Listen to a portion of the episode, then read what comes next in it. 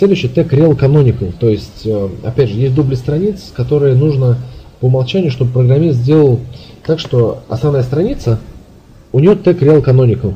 То есть, если есть страницы, которые, например, дублируют эту, то есть, как я говорил, да, товар может лежать в разных категориях а, на сайте, то есть, допустим, в подарках для козерогов, для там на 8 марта и куда-то еще.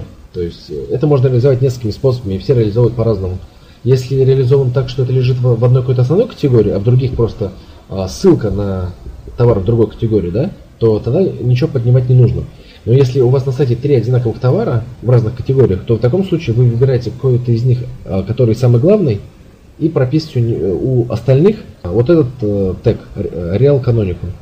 H1 это заголовок э, страницы, уже самой в контенте, да, то есть то мы э, размещаем либо название категории, либо название товара, либо название статьи, если это статья. Должно быть ЧПУ, то есть э, не должно быть URL с какими-то там знаками вопросами, с какими-то непонятными этими персандами, в общем, со знаками равно, этого все быть не должно. Должны быть э, понятные адреса ссылок, чтобы можно было запомнить. На тех же теплых полах или на фарфоре вы зайдете и можете увидеть, как это все сделано. То есть, либо это делается транслитом, либо переводом на английский язык. Мы используем Bittrex, э, там по умолчанию у всех страниц идет возможность ЧПУ, автоматически ты набираешь, и либо транслитом, либо по-английски. Переводится на английский язык. В каждой системе по-своему. Далее. Необходимо прописывать alt и title у фотографий. Например, если у вас эта картинка, карточка товара, первая картинка, то вы называете ее там, например, ну там, по названию товара.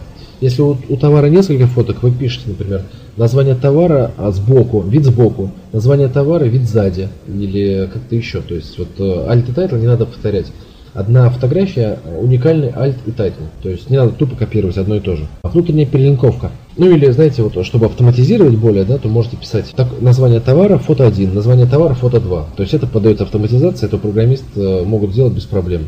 Далее, внутренняя перелинковка. Тут на самом деле вот эти блоки, которые мы говорили, блоки товаров смежных, а, вы смотрели, с этим товаром покупают, это и есть перелинковка. То есть, если вы делаете хорошие связки, то это будет хорошая перелинковка, она для пользователей.